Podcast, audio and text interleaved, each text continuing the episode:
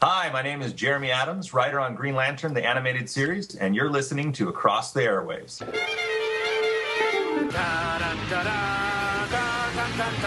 Meanwhile, at the DC Nation, We are tonight's entertainment. You're overwhelmed. Reese was overwhelmed. But you're just None of the Robins ever complained. You're going to melt What we have here is rare opportunity to cut this and show you just how powerful I really am. Always hold on to small This night, no leader shall escape my sight. Let those who worship me, this might be where my power, Green Lantern, lies. But let the universe howl in despair, for I have returned. We have no more use for this one. Kill him. Hi, everyone, and welcome to Across the Airways, DC Nation podcast, the only place so far on the internet to find podcast reviews, get our names are numbered on them, for Green Lantern, the animated series, Young Justice, and all of the other imaginative content DC Comics provides for its fan, and we hope continues to provide, including comic books, Brian Q. Miller's Small Season 11, and movies. I'm, of course, Dan Schmidt, your host. And with me is the most infamous member cover across the airwaves core who loves baking cookies. Our very own Michael J. Petty, Ken Michael. Do you want to tell us the titles of the episodes, comic books, and shorts we are covering today? absolutely Dan. On this week's DC Nation podcast, we will be covering the penultimate episodes of Green Lantern the Animated Series and Young Justice entitled Ranks and Summit. We'll Yes. then be covering the DC Nation shorts Plastic Man and Boomtube and Amethyst Level 7 Welcome Home, followed by a Smallville Season 11 Issue 37 review on Effigy Part 4, the finale to the Effigy story. which hopefully you got to all read because comicology is on the fritz right now because Marvel comics are free. You know, that's that's Marvel Universe and Marvel Comics, you know, getting in DC Nation and DC Comics space right there. Yes, they've come after us. It's Jeff Loeb and Paul Dini, but with, you know, a bizarro twist, Yes, unfortunately. they've taken revenge on us. I don't know They're why. putting up with their plant babies. They wrote some of the best Batman and Superman stories ever. I don't know why they had to leave. And now they write bathroom jokes for Spider Man. and Hulk, Agents of Smash. Why does Hulk need a team? He's a one man army. Hello. Hello, Megan. He started with the Avengers. That's different. In this series, it's like every Hulk together on one team. So it's like Hulk, A Bomb, Red Hulk, Red She Hulk, She Hulk, and Scar. That's too many Hulks to handle. Exactly. How are you going to differ- differentiate between all of them? I don't know. There's a whole lot of Hulks going on. I don't know, but all I know is Jeff Loeb signed off on it. I'm like, okay. and All his right. Hulk series I actually enjoyed, so I don't know. I'm a little skeptical. Hello, multiple Hulks. Yeah.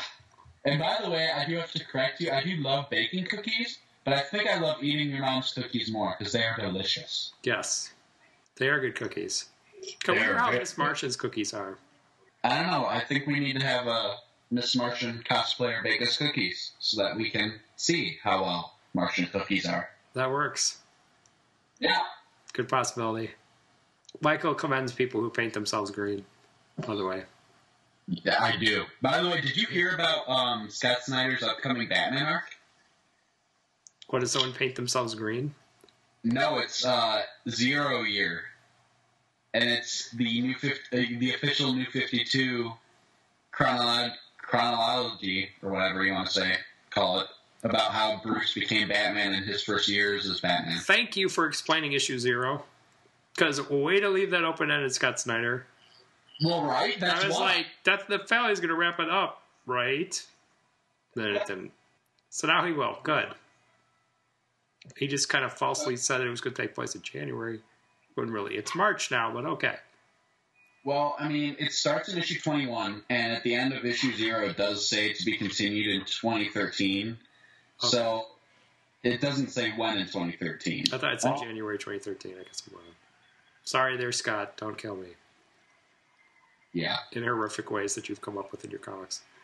Either way, it'll be really interesting to see because it sounds like he's going to take a lot from year one, Batman the Animated Series, and most likely the Dark Knight franchise. So I'm, I'm looking forward to see how he can. And, and I think another layer is going to be thrown on the Joker conflict. Yeah, and apparently Riddler's going to show up, and possibly some Robins. Yeah, I mean, it, it's going to be really interesting. Yeah, they want to go old school Batman there. The old four main rogues gallery villains together. Throwing some Catwoman, throwing some um, Joker, throwing some Hey. Penguin. Yeah, Riddler. actually, Wu and I, Wu and I were talking on the phone today about classic Batman villains, and we decided that those four are the absolute must-have Batman villains in live action because they were in the '60s show, then they were in the Burton films, and then you know two of them were in the Dark Knight franchise. Yeah. So they really are the definitive. Well, villain. Frank or, um, Gorshin won an Emmy for his performance as the Riddler. which is incredible, really, Yeah. because I mean. That show. Uh, that show definitely influenced the Silver Age and vice versa, but you Yeah. know, every Batman after that has taken some aspect of that show into account. but it might be better than Teen Titans Go. Oops. Uh, well, it looks like we may be covering 60s Batman Place of Teen Titans Go every week, Uh oh. along I'm with going too Bjork, far. Double Batman. Maybe, maybe I should say that frustration for Saturday.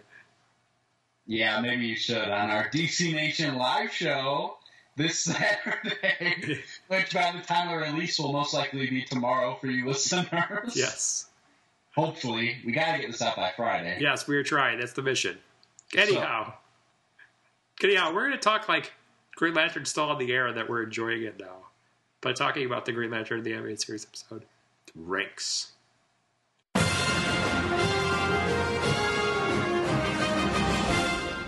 In an attempt to stop Aya, Hal, Kilowog, and Razor attempt to recover the Anti-Monitor's decapitated head and take control of its body. This week's DC Nation programming block seemed to share a common theme of the cavalry coming in to kick some superhero butt. Now, the Green Lantern episode Ranks began this trend by the creators of this show continuing to raise the bar on the action, with the Guardians sending every Green Lantern who has appeared on this series to fend off the Manhunters' invasion of an abandoned planet that could control itself technologically. Now, Michael, do you think having an army of Green Lanterns take on an invading force of Manhunters was the next logical step?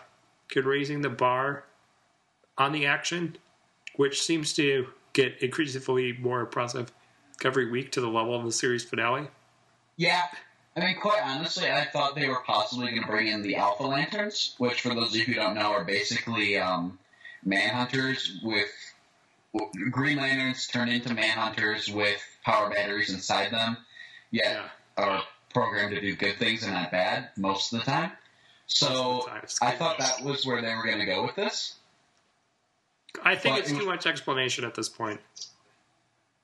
I, I, to do that. Yeah, I, I think that's the one problem. That's the one problem. But for me, in terms of the series, that would have been the lot, next logical step. But I'm glad they took this step instead in the long run because we did get to see some good Green Lanterns again before the finale, and we'll probably, hopefully, see them next week as well. But I, I want next week to be more. If we're going to see them, it'll be more cameo and less, you know, be big part of the episode like this week. So I'm glad they did it this week. Well, I'm getting some insight from the highlight of my week last week, as in Jeremy um, Adams. I bet they would have went with that, with the Alpha Lanterns if they had another season. Yeah, I probably. could have seen them wanting to play with that. Well, that, they could have even combined that plot line with War of the Green Lanterns easily. But I think it would have made things. It's kind of a frightening concept, though. What they do to the lanterns to make them Alpha Lanterns. So I don't know. That might be a little too much for the kiddies. Well, you could. What you could do is just say, in like brief explanation, that they put the Green Lanterns like consciousness into robot bodies like Aya, There you go. and Which, you could just ooh, make that's it an happen interesting like that. connection. I I mean, could see that, they, I mean, them trying you this can- as a result of what happened with Aya too. Yeah. I mean, if you can explain how the Manhunters massacred a whole sector on a kid's show, if you can explain that, I think you could explain this. Yeah. Well, that's an interesting way to look at it. But again, I was happy. I thought the Army of Green Lanterns was a great way for us to get to see those small time characters that we've enjoyed watching throughout the course of the series. You know, Chase Alon, the Disco Ball Lantern, Chip, Yeah. Tomar Ree, and the Green Lantern that looked like a centipede. But most importantly, Guy Gardner. One last time before the series ended. I didn't need to see Guy again, but I'm glad we got mention of John Stewart existing in this universe. That was nice. Yes. Upset about that. I wish we would have rather seen him be honor guard, but you know, I don't say that we're that we're not going to see him yet. There's still a possibility. Yeah, I mean, we easily could get like a cameo or something, or have him come help fight. That would be awesome. I would be totally down for that. I'd be pumped. But I, I you know, I really feel bad for Kyle Rayner and Simon Baz, but more for Kyle Rayner because he really is the one Green Lantern that always gets the shaft. He's always the underrated Green Lantern, the replacement Green Lantern who just got replaced himself at one point. I, I don't feel he ever gets justice himself as a character. Well, the problem is his comic books didn't have the great supporting cast that we're used to. Right. You know, the core and the Popularity because of Grant Morrison got Heaven Forbids JLA run, which was fantastic by the way. And of course, later in later years he became really popular. yeah, then and when- that's all when- they had at the time. But then when Jeff Johns did what he pulled off, it was like, God, forget Kyle now. Yeah, and I, I just feel bad for that guy because Yeah. he'll never get a mention on this show. He's always going to be underrated now. I don't know. I mean, he's a White Lantern now in the comics, and that's awesome. But not many people read the new Guardians book, unfortunately. Yeah, So he doesn't get as much popularity as maybe he should. And obviously, I mean, I feel bad for Simon Baz because he kind of came into the Green Lantern mythos at, a, on an opportune time yeah, where this show was getting off the air and where you know the Green Lantern movie didn't do as well as it hoped to. So he won't get a mention either. But I'm glad we at least got. Well, John he's Stewart. so new. I, I will feel him out where he is in a couple years from now. Well, yeah, I mean he, Yeah. he's different, obviously, but I mean. Kyle's been around for about 20 years. Simon's been around for, I don't know, like 20 weeks. Well, yeah, that's what I'm saying. It took Kyle a while to grow on people, Yeah. so I, I could see it happening again. And it's, I, I just feel bad for those two characters because they're the only Green Lan- human Green Lanterns at this point who haven't gotten mentioned yet and won't, unfortunately. And I could have seen either of them work easily on the series. Well, I know you don't like Guy, and Andy was telling me how he doesn't like Guy earlier today. But I like Dietrich Bader playing him. Yes. I think he's funny. Did Batman on Brave and the Bold and stuff. And I, I thought he's done a great job as the character, even though a lot of people love or hate him. Uh, Yeah. I thought he had some good lines. Uh, with like you know continuing that joke about Hal wearing a mask. And Chassalon. Yeah, Jasalon. Just the camaraderie he had with Jasalon. That was fun. For That was Jasalon. fun. Kind of like, hey, buddy. He's like, oh, he's my buddy. I loved him and the centipede guy just being so star truck, starstruck by a guy. Yes. And really, that could have been any character there. That could have been star, you know, starstruck by, you know, Hal or Guy or even John Stewart. But that was fun. I love the mask thing, and you know, Chasselon and the Sunpea guy were like, "Oh God, we wear masks. We look like idiots now." Yes. That was great. So that was fun, and I also liked uh, how they they dropped off that line where he goes, where Guy tells uh, Cal that he's like, "All right, uh, I've been replaced on Earth by John Stewart," and Hal's like the fake news guy. Yeah, every time I type John Stewart into Google, that's what I get. And I have to make sure I type in Green Lantern John Stewart because I'm like, who is this guy? I don't know who this is. He hosts a show called The Daily Show on Comedy Central, Okay. and they must have had that same problem with the search engine that you did that they had to mention it. I guess they did. I don't know.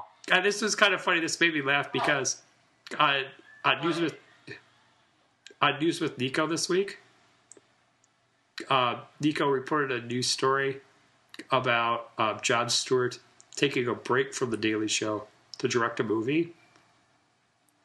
And so somebody on IGN kind of saw this information, kind of commented on it, and they're like, oh, this is just a cover for John Stewart, the host of The Daily Show, going on OA for Green Lantern Basic Training from Kilowog. Yes.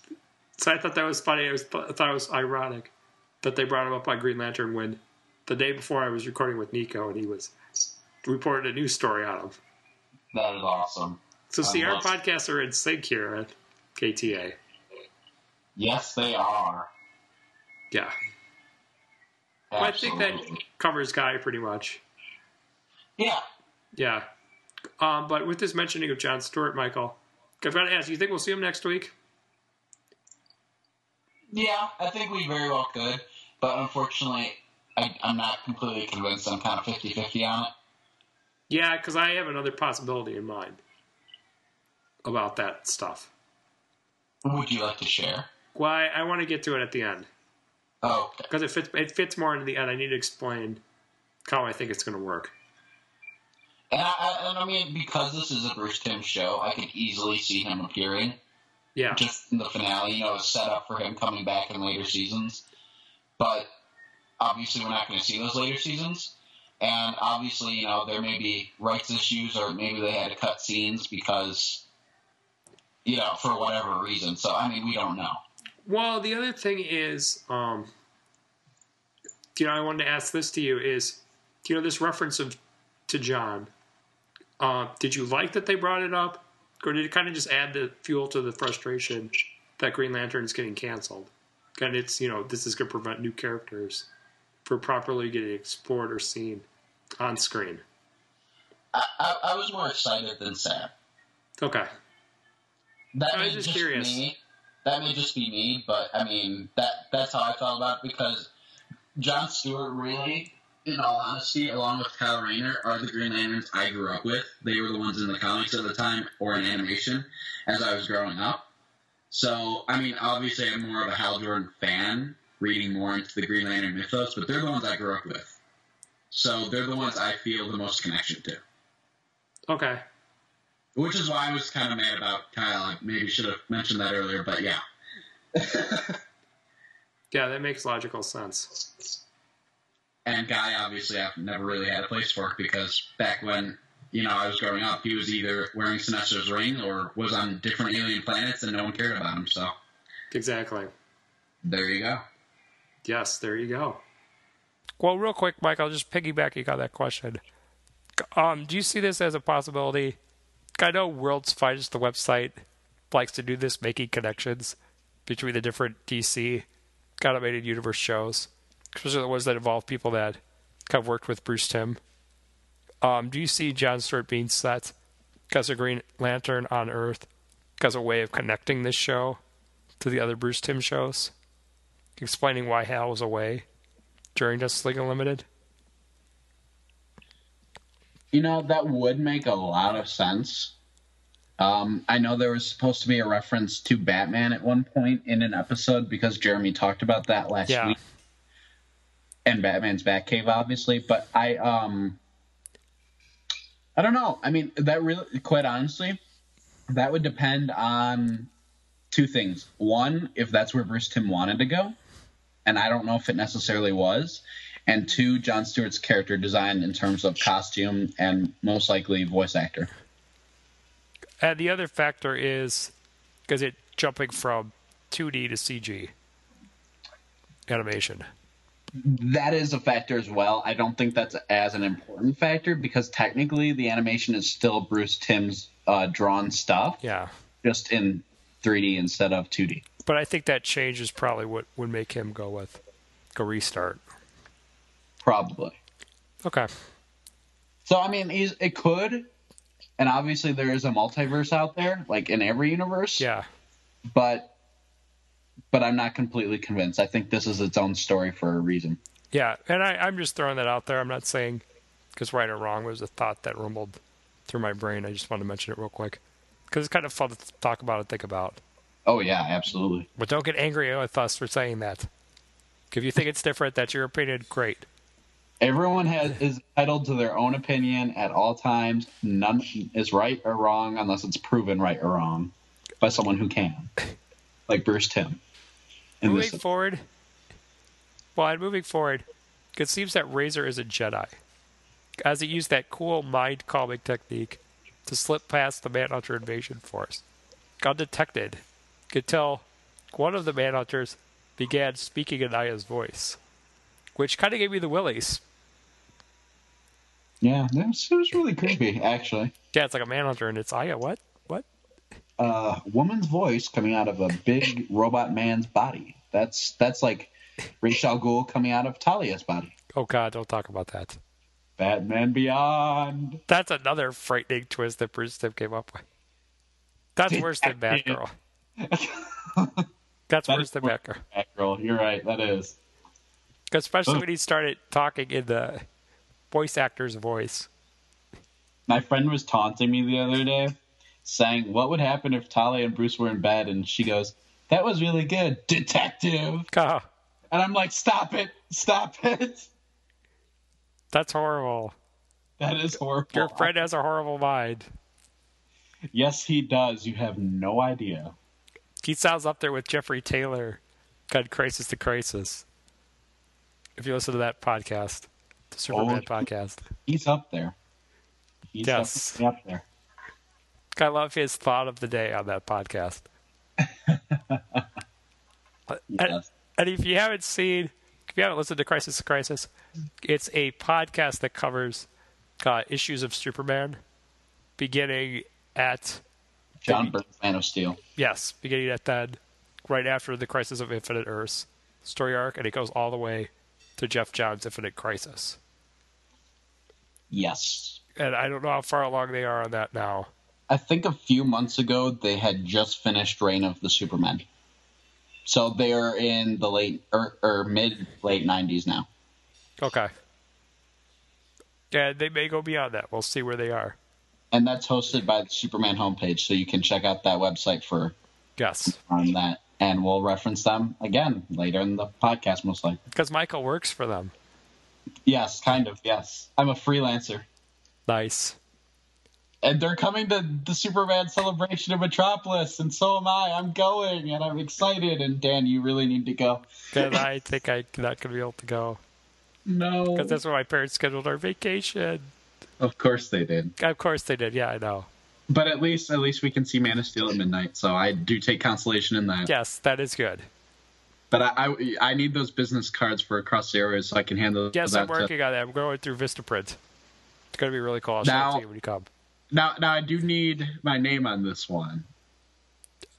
If I'm yes, going, I'm making I'm making a DC Nation Pacific card. oh, I love it. Okay, awesome. Yes.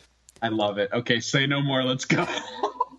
So, however, uh, Talk more about this on. Saturday. Yeah, yes, we will. But this giving the Willy stuff, moving on from that, with the whole sequence of Razor kind of doing the Jedi mind trick to get through the Manhunter invasions, I kind of question if it's too soon for Razor to be able to do these mind calming techniques, because I would think to effectively pull them off, he would have to complete, he would have to have complete peace of mind, like Saint Walker has, and I don't think Razor can achieve such tranquility until he overcomes or completes his conflict with Aya.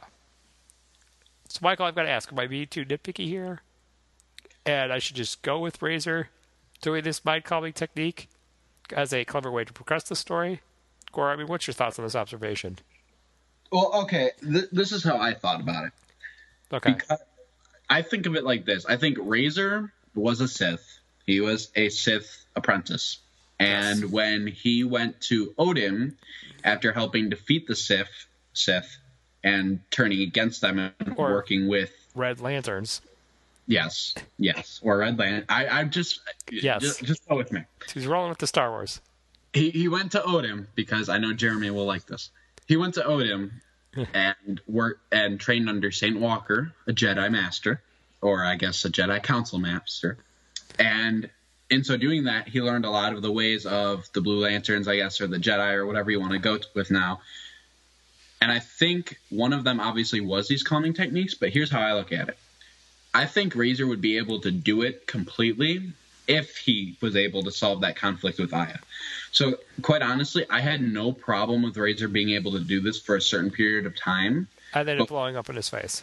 but then it blew up in his face Yeah. because he hadn't had that full peace of mind. He hadn't finished his training, like St. Walker said in Blue Hope, and he hadn't overcome the conflict with Aya, as stated in the previous episode and in this episode. So, I think if he were able to do those things, it would have been no problem. But because he hadn't completed all of that yet, and his trials are not yet through, I think that's why it didn't work. So I had no problem with it working up until a certain point. And I, gu- I yeah, I guess that's my point. Also, to put it more simply, the episode needed more action. Yes, there's so this that. was a way to do it. and then there's that. Yes. Less less story approach, more you know. Yep. Let's just go with it. Yeah, roll with that. Just for those of you that were just like, what the heck are we talking about? Those Now of you you can who follow watch it. Star Wars, like Andy. Geddy's watched it. I know. I was. I was. Okay. Yes. I was just making fun, but okay. Speaking. I'm gonna go back in my corner now and read my Smallville and Arrow comics. You're good. You're good. Your Smallville and Arrow comics, actually. But Oh, speaking of what this episode was out to accomplish, I was totally surprised by the head of the Anti Monitor being what was calling out to the planet Ranks for help. God, it was here that we saw a whole new side of one of the most coldly powerful villains in the history of the DC universe. Because the Anti Monitor was willing to make a bargain with whoever would save him from, destruct- from destruction because he was that terrified of Dark Aya's master plan to go back in time. Dun, dun, dun, dun, dun. Have we Oh, ever but I used that can't really song on lose this on show? before? On ATA, we did. Okay, so I can use it here. Cool. Because it was the episode where uh, Christopher Lloyd was on Fringe. Oh, I like that. Yeah. And anyway, so Di- Dark Eye wants to go back in time, can prevent the creation of the universe. Back in time. And with the Anti Monitor's power core that lets him travel through time, uh, then I'll be able to do such an evil thing. I really felt the worst for Razor because seeing the woman he loves rip what was supposed to be the most fearsome being in the universe apart like a sheet of paper, but that he really had no choice but to deactivate her. So, Michael, did you feel sorry for Razor? Because this episode ended with him realizing that he needed to de- deactivate her? God, were you surprised that the animator was revealed because what was calling Hal for help? I was more surprised that Aya ripped him in half and killed I him like know. that. Quite honestly, I Sucks to didn't. be the anti-monitor. I didn't think ripping his head off was going to kill him because obviously she took control of his body and his head floated away. And I'm like, oh, that'll come back to bite them in the butt. But the fact that she ripped his head in half with his own body, I mean, that's just like if this were not a robot, if this were an organic being, this would be so wrong. But because it's a robot, no one cares. Yes. But um, but before I go into Razor, I, I have a question. I don't know if this is a plot hole or not, and I Okay. don't want to call anyone out on this, but I, be, if the Anti Monitor had a co- a power core that would allow him to go back in time, why didn't he just go back in time and do this all at creation, so he wouldn't have to worry about feeding anymore? Because he's not that smart. Okay. Or maybe he, had a, he liked eating. I don't know. Well, because he acknowledged the time travel. Yeah. So I was wondering because I mean, if okay, let's think about this in Terminator context. If Skynet had the ability to go back in time by itself at any given point in time, what's to stop it from going back to the exact birth of John Connor and killing him right there? like, I feel like it's the anti-monitor's almost ego. Like, he thinks he's So all-powerful. it's robot. It's an AI. Yeah. It's not like Aya. Aya's living. That's different. We I don't learned that. know. I don't know. I don't know if that's a plot hole or not, or what the deal with that is. But Or maybe there's something about the time warp core that we don't know about. that's true too. And that's how they're going to resolve the plot line. That's true too. Or I mean, it could also be that when Krona created the Anti Monitor in the first place, he did exactly what Scar did with Aya and took you know maybe elements from all the entities. Yeah. Them in the Anti Monitor because that would almost make sense. Well, yeah, we'll see. I mean, I feel like this was part one of a two part episode. Well, So I they don't said it's wanna- part, three part finale. Okay. They said last week started it according Yeah, to that works. uh, Noah. That makes sense. So if that is, I, I feel like I can pass verdict on it totally until we see the whole thing come together at the end. okay.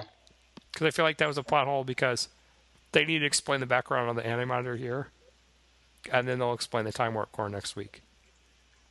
Because you don't want to get too bogged down with time travel explanation, because it'll confuse people. Oh, I know. I, I get that. I just I was just ho- hoping that I didn't stumble across a plot hole and that other people realize that. I don't I don't know. So I hope that I I'm pretty sure that'll I, probably be revealed. IGN and TV.com missed it, so that's a good sign. That is that is a good sign. Well, maybe I'm just different. I don't know. Yeah, well, I am different, but that's beside the point.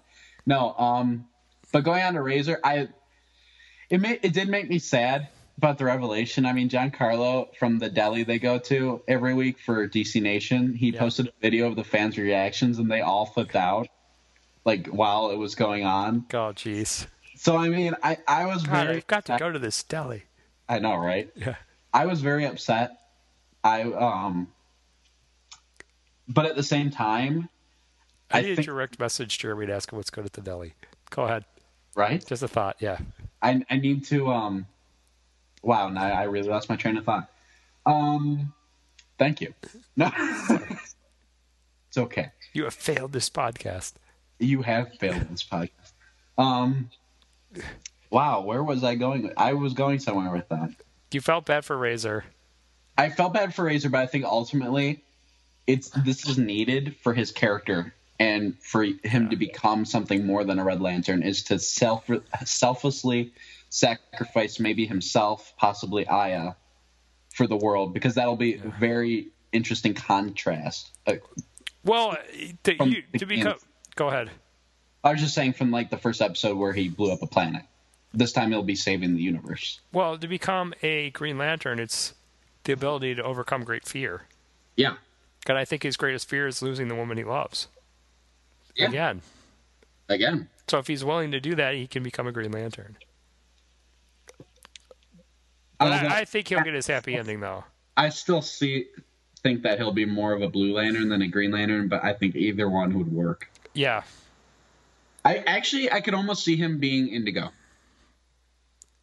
Or White. or White, but that that that's Kyle Rayner, That's a lot of explanations, though. and that's way down the road. There is no Kyle Rayner in the Green Lantern There- animated series universe. there is a Kyle Rayner. He just hasn't been mentioned yet. Oh, jeez. He exists. Just because we Carl Ferris or Hal's dad haven't been mentioned yet on the show doesn't mean they didn't exist. Well, I think it was kind of implied about Hale's dad. Shh, Okay. no more. He exists. He's there. Well, then you're going to like my theory, what I think about the time travel stuff. Are you ready for that? I'm ready for it. Okay, well, since it's going to involve time travel, I'm wondering if the series is going to end with us getting the opportunity to maybe see all of Earth's Green Lanterns in action from the past. Cousin Ellen Scott, who was also referenced And Steam Lantern. Yes, the present, which will obviously be Hal, and the future, as in Kyle Rayner, or possibly Cairo, the child Green Lantern from Batman Beyond. But if Ooh. he shows up, that definitely connects it to the DC animated universe. unless he has a different character design True. because then it could just mean he exists in this universe too because technically Or voice he actor. exists, he exists in the um, post-crisis universe too just not as a green lantern Okay. but i oh man i like that theory a lot i mean I- ellen scott obviously we heard reference to in steam lantern i think we'll pro- we'll probably see gil the steam lantern again Yes. I think that would be really awesome. I think we'll definitely see him again. I think we'll most definitely probably see Guy again. John, Kyle, Cairo, even Simon Baz, I would not mind showing up. I would be very happy about that. This is big enough to explain why Jeremy was like psycho last week. Come on, I'm not telling. Exactly. I'm not gonna tell. Well, and part of me That wanted was to hilarious tell, last week, by the way. part of me wanted him to tell, but most of me was like, "No, don't tell me. Keep saying that. I don't want to know." I was just amused by him freaking out. yeah, That's E- the most even- animated Winter at Guest House has got on the show. Yes, Okay. yes, I like that. We drive our guest host to madness here on KTA. Clearly, Okay. clearly. Now Brian's terrified for his next interview. But who knows? I mean, may, hopefully we can get Jeremy on again. E- If we can't get him on the live show, hopefully after, because then we could, you know, do a post. I post- sent a message to him today about maybe at least trying to send us a voicemail or something. well, I mean, he said if he can get out of the deli, he'll come and join. They should join us at the deli.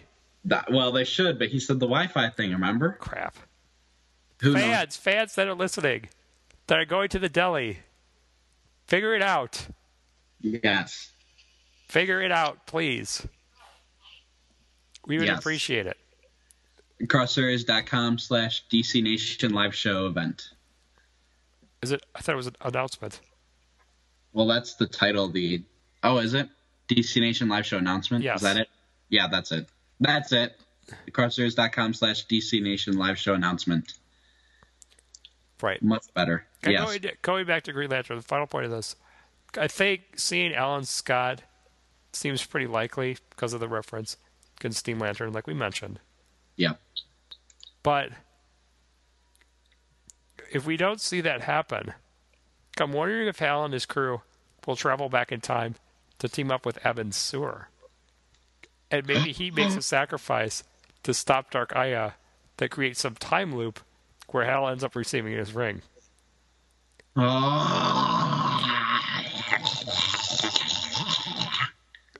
Michael's brain has exploded. Yeah. Yeah. oh my gosh. Oh, Is that Dan, nuts? why why are you not writing for DC Comics? Because people couldn't handle it. it'd, be, it'd be worse than Final Crisis. No, No, that not was a confusing mess. That's true. What I say makes sense, it just makes people's mind explode. Yeah, well, there is that. Can I also, with that, I'm like, okay, the time loop, how would I not explain the time loop? I would need help with that. You know, that that that Evans here thing makes absolute perfect sense. And I I am totally on board with that. And what would be It even would be a better- fitting series finale. Dan, what would be even better is if they had to go back in time and there was a ship that they had to go back in time with, and Adam Sear takes that ship Oh, right into Dark Aya and oh goes right back in time, and that's why he crashes with a ship. that would be awesome. That would be nuts. Oh man. Or maybe he didn't realize it was the interceptor because it was all wrecked. But the I was gonna say that, but the interceptor was wrecked by Lamos. But where is the interceptor? Wrecked by Lamos. We didn't see it though. It exploded. Unless they reconstitute it, which would be one thing, but Well, we'll see. they didn't last this episode, so I would assume they won't next, That's true. unless they do. But I don't know. That'd be cool. That would be very cool. But please do this. Don't leave us on a cliffhanger. It, They might. I know Jeremy was like, Dan, there's like no hope. Warning We us. all know both shows are gonna leave it on a cliffhanger. We just gotta accept it. it's a cliffhanger to say, screw you, Cartoon Network. Yeah, no kidding. Well, we really love Cartoon Network on this podcast. Yeah, clearly. What happened to Ed and, Ed and Eddie? Or Cow and Chicken? They'll die. Dexter's Lab. They all died. Everything good on Cartoon Network dies. He just died. Toonami, Justice League, Justice League Unlimited. It's all gone. Powerpuff Girls. Yes, Even totally spies to an extent. yes. It's a shame. It is a shame. It's a shame. It really is. So, was there any more theories or predictions you had, or did I pretty much blow your mind and we're done? No, we're done. Okay. Can't take much more of this for tonight. no. So with that, we're going to move into a DC Nation short series that I think would make a great comedy animated show. That would be a better idea than Teen Titans. Now, it's a brand new superhero short on DC Nation. Because that's Plastic Man and Boob Tube. Plastic Man. Do, do. This one had aired before, though. I know it had aired before, but it was so clever. I know, I love it. It's And so since it, good. you know, with it being designed in a way that felt like Plastic Man was talking to us through our TV screen, I had to watch it and mention it again. Because it's just that good. I agree. that's I mean that's all I got to say about it. But check this out. Watch them. Go watch the other Plastic Man shorts available on our YouTube channel playlist because Yeah. they're just darn fun. Because it's definitely worth it. It's worth your time. And Uh, there's also available on YouTube a I think 10 minute pilot for an Aquaman, um, not Aquaman, Plastic Man TV series that was pitched to Cartoon Network. Was that that one that's on DVD? I think it might be on the DVD. Okay. I think it's a, it's a special feature on the DVD to the Plastic Man show that came out during the 70s or 80s. Okay. I, I think it's a, yeah, I think it's a bonus short. Is that on our YouTube channel too, or no? I'm not sure. You could get to it from watching the other videos though, very easily. Okay. So, is there anything you want to say about it, or you just want to move on to the next one? I, I mean, I really liked it. Like you said, I think it's really clever. It was very well done, and it, it really does show how funny Plastic Man can be. I think people forget that just because he was in the Justice League doesn't mean he can't be funny. Right. And like even in his JLA run with Grant Morrison, like I know I've plugged this more than one time, but it really is that great of a run, and it's probably the best thing he's ever done. The Yeah. only thing he's ever done besides All Star Superman. Plastic Man is one of the best parts of that series. Ex- that's what I'm saying. So I mean, i- his humor is just it's very unique to his character, Yeah. and I I, I mean I just really enjoy it. So th- I mean that's all I wanted to say about it. But I I wish we got more of this guy instead of uh, uh, Teen Titans Go. Even though I am. I've been seeing more hype about Teen Titans Go lately, and I've been seeing uh, the cast on different things, and I'm starting to get a little interested. I will say, Has Plastic Man appeared in the New 52 yet? By the way, not to my knowledge. that would be fun. That's why they aren't giving him his own series. Knock on wood. Just saying. I don't. I don't Alright, think guys. he is in fifty-two. Actually, I think they could try it. I think they should try it. they should try it, but I don't think they have. Anyway, I just don't know if they're the right f- writer for it right now. get Grant Morrison to do it. Have that be the one thing he does. Well, he says he's going to retire. Remember? Well, actually, that's probably better anyway. Yeah. All right. Have Jeremy do it. He's a funny guy. Yes, and he would love to write for comics. So there you go. Have Jeremy do Plastic Man. Jeremy singing at home. No, no, guys, don't do that to me. They can't handle it. Yes. Or not. Or he's like, yes, let's do it. All right. Well, moving on to the other short, we had Amethyst Level 7 Welcome Home. And really, this final short of the Amethyst series was about tying up loose ends because Amethyst returned the prince to the frog people, could change Prince Topaz, who was a skeleton, back into a human, who was an appropriate person to hit on her instead of some creepy tree.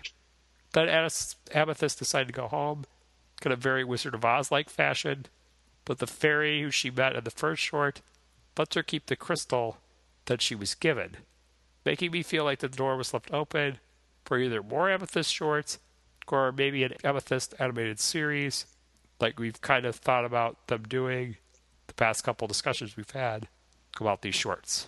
Now, b- based off of that, if they did a series, could you see these first seven shorts being the pilot?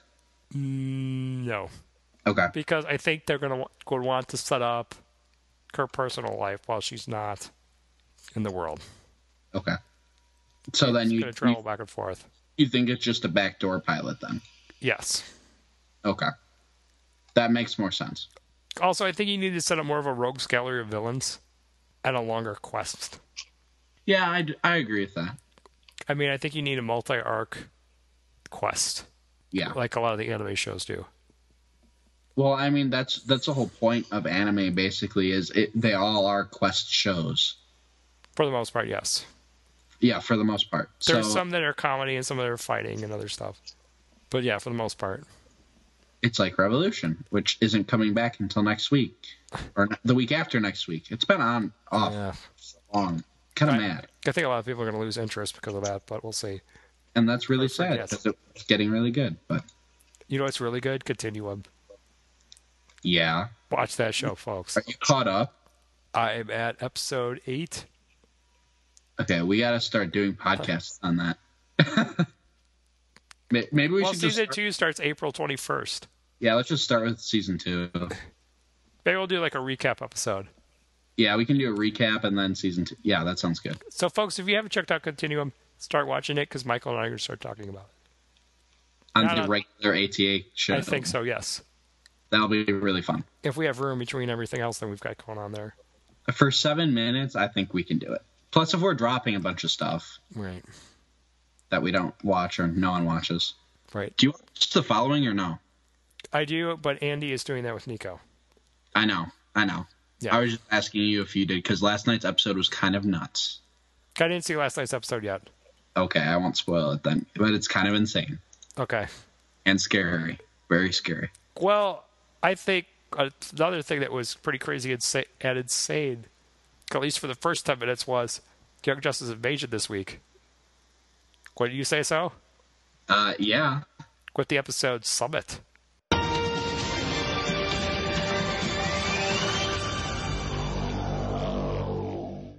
the light calls a summit to decide the final fate of Aqualad, the team, and the entire planet Earth. If you are a fan of crazy superhero, supervillain brawls, and crazy jaw dropping twists, then this was the episode for you. Because it was basically just one long, extended, half an hour scene that started out with Michael shaking in fear. Because some of the most frightening villains in the DC universe, including the creepy voiced Black Beetle and the dreaded Black Manta, came together to discuss the alliance between the Reach and the Light, which had begun to fall apart. Now, Michael, with all these fearsome villains from the DC universe coming together, am I right on the fact that it left you quite terrified? I, I mean, they were all there. I, I just didn't know what to do. I was so overwhelmed. I was just, I was just sitting there in silence, thinking, "What is going on? I could not be in that room. I feel claustrophobic, claustrophobic in this room. I don't know what's going on." Run away! Yeah, exactly. So I mean, I don't know. So Michael watched this episode from underneath his bed. Yeah, yeah, pretty much. Yeah. You know, on covers more like it. You know, with my back on the bed so that you know nothing could attack my back. You're holding like a lightsaber or some kind of Power Rangers weapon from your childhood. Uh, yeah, and I have a Green Lantern ring on my finger, and There you go. just making sure everything's okay. My bat that's under my pillow. Got it loaded. Yeah, I've got the the cross to fend off vampires too. Even though none of them are vampires, but what the heck, right? I have a cross on my wall in my room, so I mean, There you hey, go. at me, like nothing can even enter the room, so I'm good. Nice. Nice. Well, I was personally amused by the reach and the light going at it in a brawl. You were personally abused. Amused. the reach and light did not abuse me. I literally No. that's what you meant. I'm like, oh my gosh, what no. is- You're like, Dad, are you okay? are you hurt? Do you need a hospital? No, I'm good. I don't need hospital. I was amused at them fighting each other. Could be them each other boo boos. Yes, yes, that sounds a lot better. Thank you. Uh, especially when Black Beetle and Black Mana began duking it out. I'm like, yeah, go take each other out. I don't care. That's great. But then my heart started racing with panic when Raz Al Ghul ripped off the talisman that was keeping Artemis disguised. Because the next thing I knew, Aqualad and Artemis were shot point blank, bang, by Deathstroke. Got oh. left to die on the Summit Cave floor. Oh. Oh. Oh. I really thought they were gone. It was bad, man. I was really losing. I'm like, they did not just kill them before the finale. I was freaking. I believed it. I believed it wholeheartedly. I fell right into that trap. Do not do this to me, Greg Weisman. Yes. I, I had uh, to stop. I had to stop. It was so shocking. By the way, there was an interview World's Finest did with Greg Weisman the yeah. other day, and they posted it today, I believe. And Greg Weisman re- released all the official uh, teleporter designations for everyone. Yeah.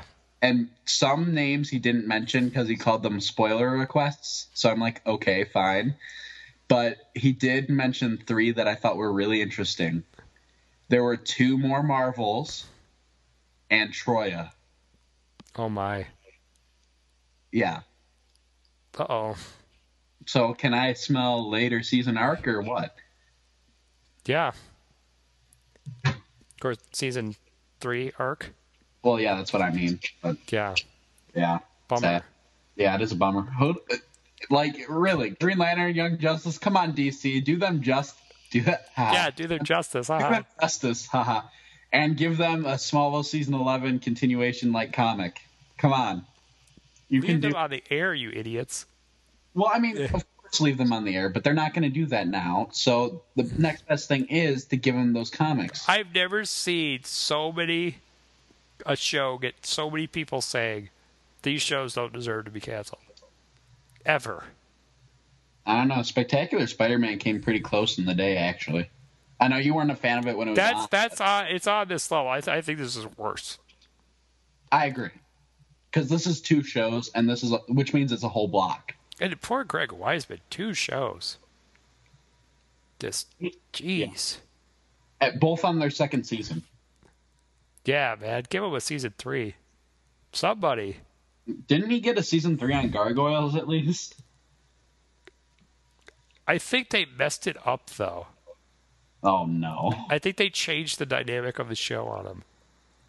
Disney wanted something else done, and it ruined it. That sucks. Yeah. Man, that man cannot get a break. No, I, I hope he's get this like he gets this like last laugh video. Got Cartoon Network like Aqualad here. Got here in the episode.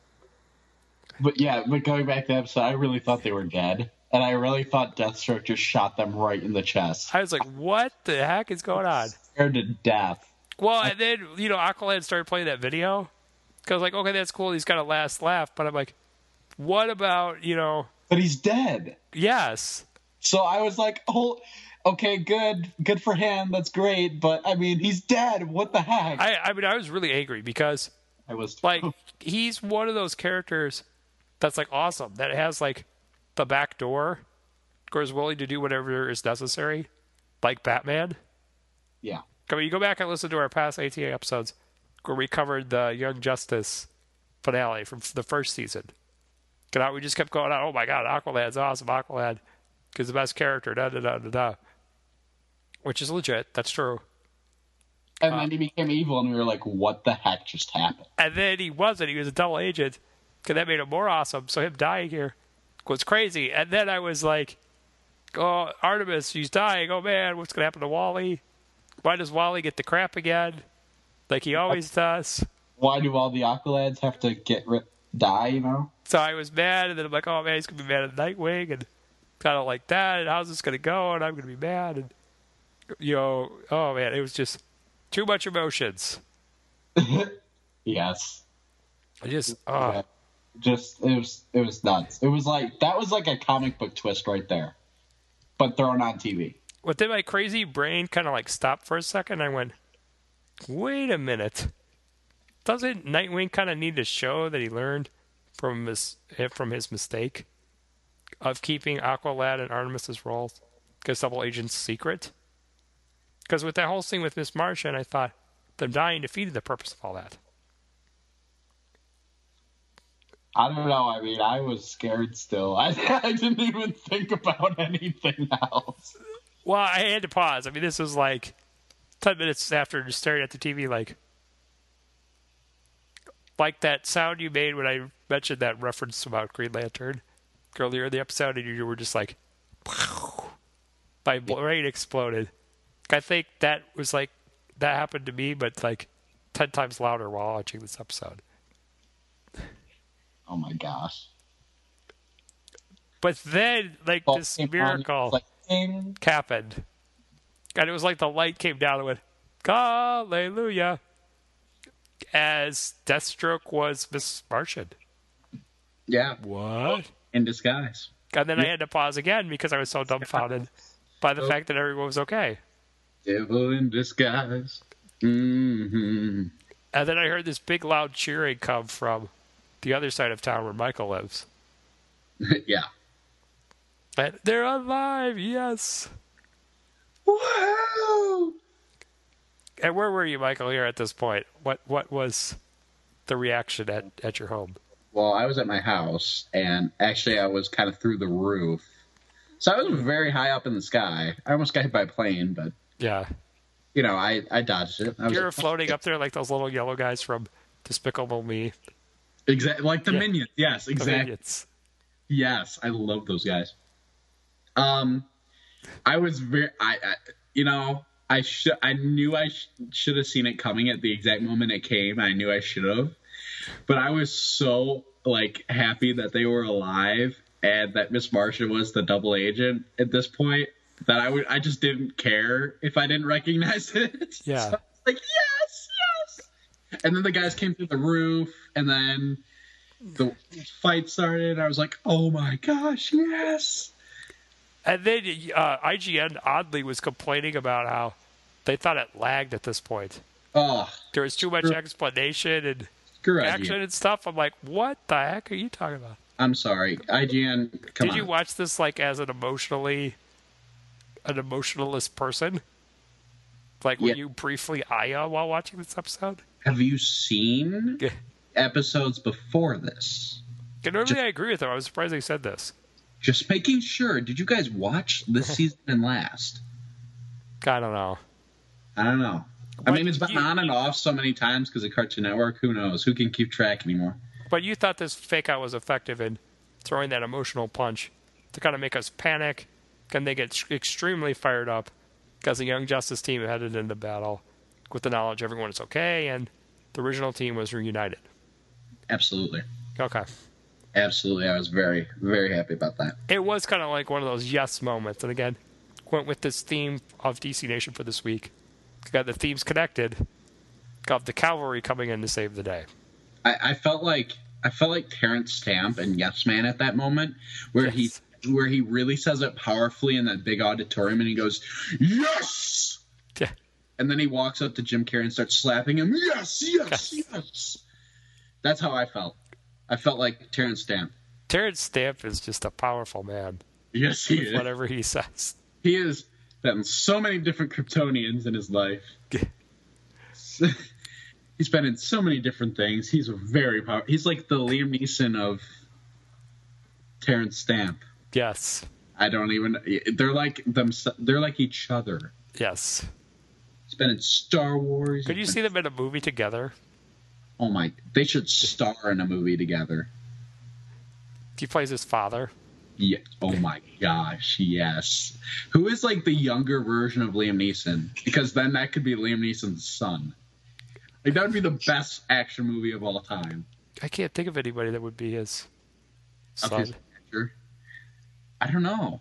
Oh, it's tricky possibly no well hmm, possibly chris hemsworth that's kind of awesome i could like i could see them doing yeah. that and then th- it's just like a big fighting ninja movie and yeah.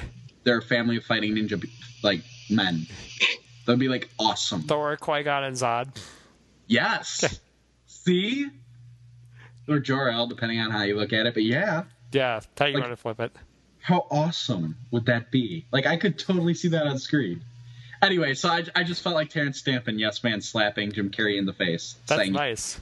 That's that's how I felt during this entire episode. Well, Michael, I think you knew what my favorite part was, which was seeing the original team back in action with Kid Flash. Yeah. My man Wally in costume. Fighting. Eat that, Dan the Dino. See, he's still out there fighting somewhere uh, to battle the Reach and Light. Because I loved his introduction he gave to Vandal Savage. Yes. Hey, Vandy, I'm still here. Yeah. And that's a reference to Cold Hearted. Yes, it was. From back in season one where they fought each other and yeah, that was a great episode too. I I, I caught that reference immediately after he said it. I love that they brought that back up. Yes, because that's a really good episode. That was one of the last ones before um or I guess one of the first ones once DC Nation started airing. Right. But I wish there was that a cool moment in this episode where like Aqualad and Artemis like ripped off their bad guy uniforms, like Power Rangers style. Yes. To reveal their old costumes underneath.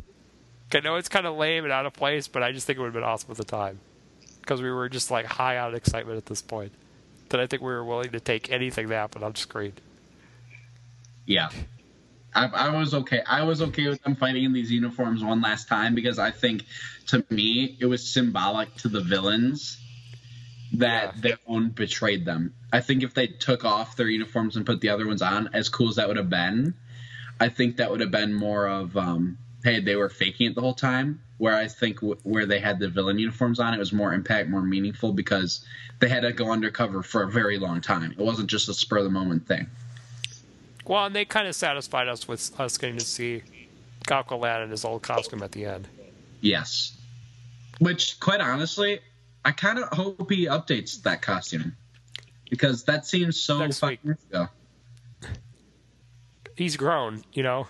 That's what I mean. He's bigger, yeah. yeah. I would, I would think like Nightwing, like Miss Martian, like Superboy, even he would update his uniform a little bit because it seemed to me a little out of place. Like even Wally and Artemis's uniforms, as Kid Flash and Artemis, they look updated, even though they're not really. Well, Calder's didn't. I mean, I think the plan was to see Wally as the Flash. I think that may still be the plan after next week. If we see Flash next week, I don't know. Flash is still on Earth. Yeah, because they, they kind of I mean, if that if that does happen, hey, they're kind of weak at building it up, but it's the end. I mean, it makes sense because at the wall. It makes sense because the episode where Bart first came in and they had that Flash team up episode, and it also makes sense because of what Wally tells Bart about Bart being the next Kid Flash, which was a great moment. I love that moment as well in the episode. I do too. That's why I really think, and I hate to say it, I think Flash may die in next episode to stop whatever they're doing stop whatever they're doing, and Wally puts on the uniform and is like, "Time for serious business." I'm not. Uh-huh. That would make and, me cheer. And what if, Dad? What if he? I did, might have tears of joy during that scene. Dad, what if he did something similar to what Wally does as the Flash in Justice League Unlimited season one finale? Oh. Where he goes all the way around the world and starts just taking them down. That'd be nuts. How awesome would that be? I love that scene. Oh my gosh. That's one of the best scenes in Justice League ever. But this episode, Nightwing was pulling some awesome moves. Uh, yeah. The kung fu sticks and stuff. That was nice. I love that. Um, and then it was nuts when Black Beetle st- stabbed Ra's al Ghul through the chest. I did not expect that. That was like, whoa. I mean, you knew he was going to survive with the Lazarus pit, but still, it was nuts. And I will say, Calder called him Raish Al Ghul. Yes. Just saying, I rewatched it before we recorded. He called him Raish. I love that. Yes. You go, Kerry Payton. That's how you pronounce it. Yes. Raish. It sounds more menacing than Rob. Like, yes. Raish. It does. But when he first appeared in print, you don't know how to pronounce things in the comic books. I know. Like, did I tell you that story about how there's a guy I knew that grew up in the '60s and they called Magneto Magneto? Yeah, because told, no one told how to pronounce it. Yeah, that's that's bad. It's well, pretty. Bad. It's the, I get it, but it's bad. Yes, it makes me sad. Yeah. Well, one of the things I also wanted to briefly mention about the big battle Because this is the only bad part about it was my annoyance towards the good boy being the one who saved Miss Martian from the fire monster. Yeah. Because it should have been Superboy. Especially after the build up we had last week and what was going on and this confusion with Wendy. Um, I absolutely agree. I think the reason they did that was to relay the tension between them. Yeah. That when Miss Martian and Superboy do get together in the finale, hopefully, yes, um, that there will be nothing holding them back. But who cares about Lagoon Boy's feelings? I, I think I agree. Story wise, they thought they should do it. Yeah, and I and I agree with that decision in the long run. The other thing that kind of annoyed me was how easily Superboy was dispatched by Black Beetle. Like that was the only real part he had in the fight, and that kind of annoyed me. Yeah, I you know Superboy has not been given a lot to do this season, and I feel really bad for him. Yeah, he has fought much, and he has not had much screen time outside of the drama stuff. He needs to get a big moment of glory at the end of this.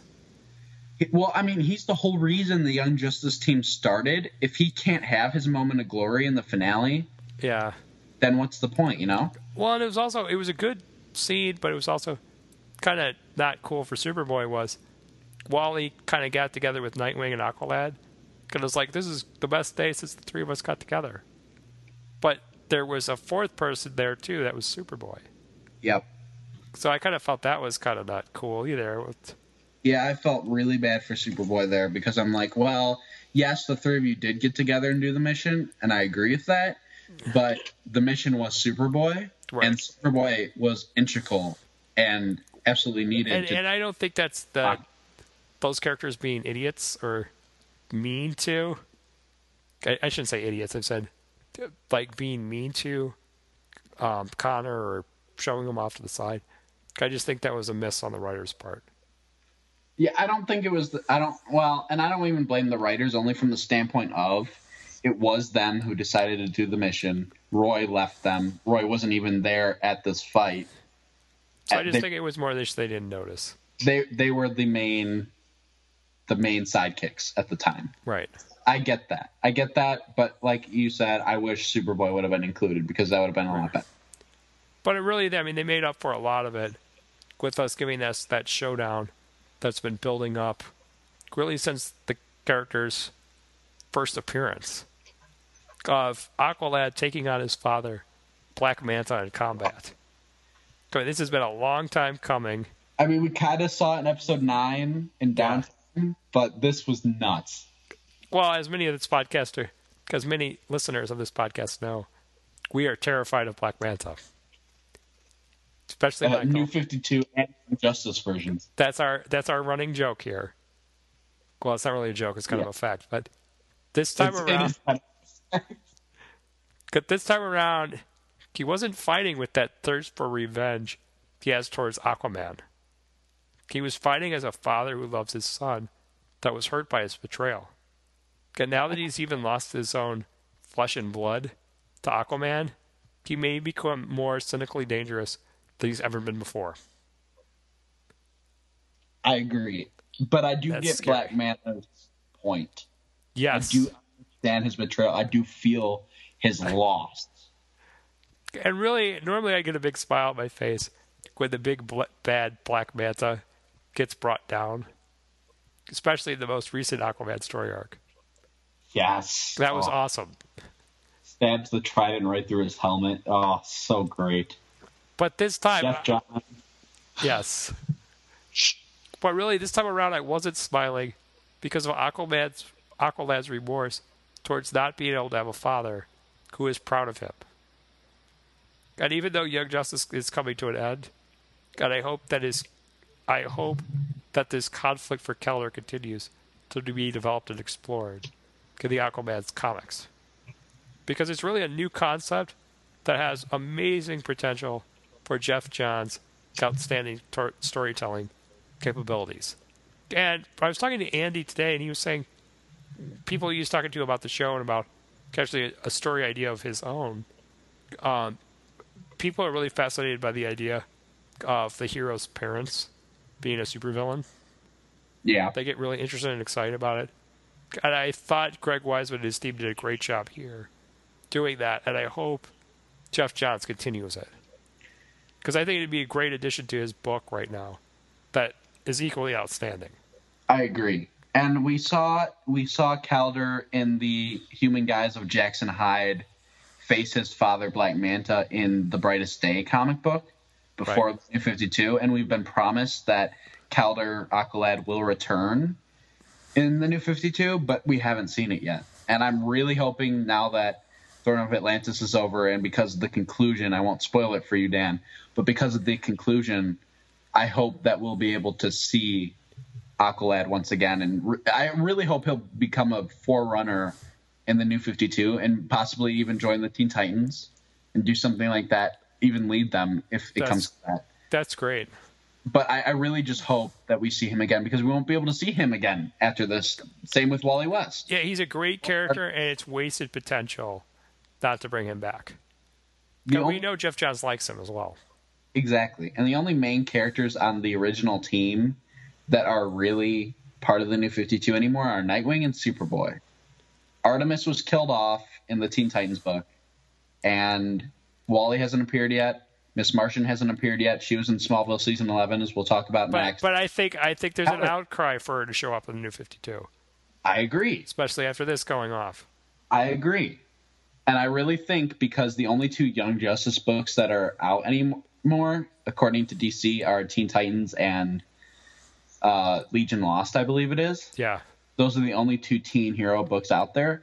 I really want them to do a Young Justice book. don't Stephanie Brown, Miss Martian. No, because if you do a Young Justice book, you bring together Aqualad, Miss Martian, you possibly resurrect Artemis, you bring in Wally possibly, and even if you want uh, Nightwing to lead it, And maybe then you would keep Teen Titans going as well at the same time. yeah, just have Okay. them be two different teams.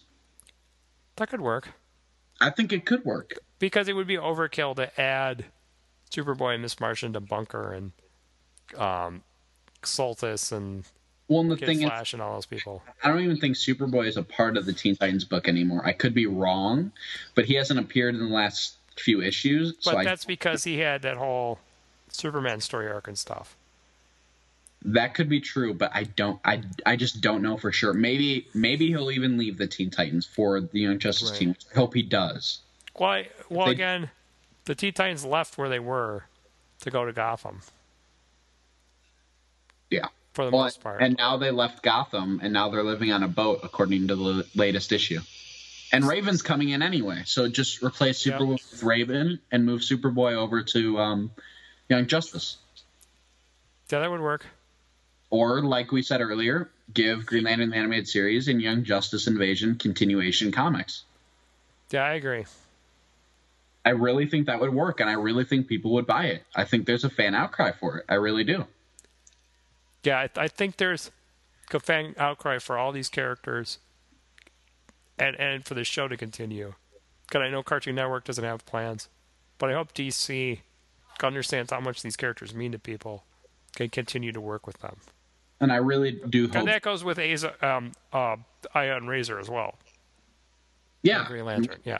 Yeah, and with the Green Lantern anim- animated series as a whole, depending on who, where it ends. Right. Like, I wouldn't mind seeing that version of Hal and that version of Kilowog again. Exactly. A lot. I mean, they're very much like their comic book counterparts, but their dynamic because of Aya and Razor is different. And I like that. Now, even though it's kind of right there morning, good Aqualad, just to kind of take things back a bit, Yes. I was still able to smile when Beast Boy jokingly chewed Nightwing out with the line, "No one, no more faking anyone's death for at least a year." Yes.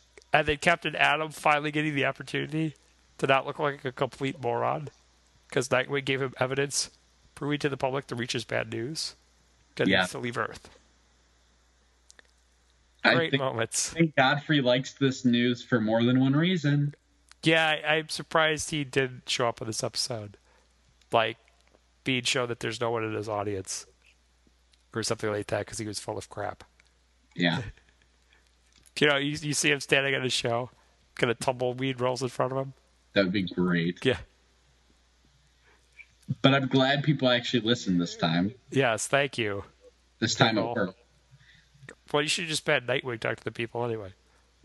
Well, they can't reveal the team though. They're they're covert covert. Oh. And I like what Vandal Savage said about the team too. When before Clarion came and they teleported away, that we un- we have underestimated this team for way too long.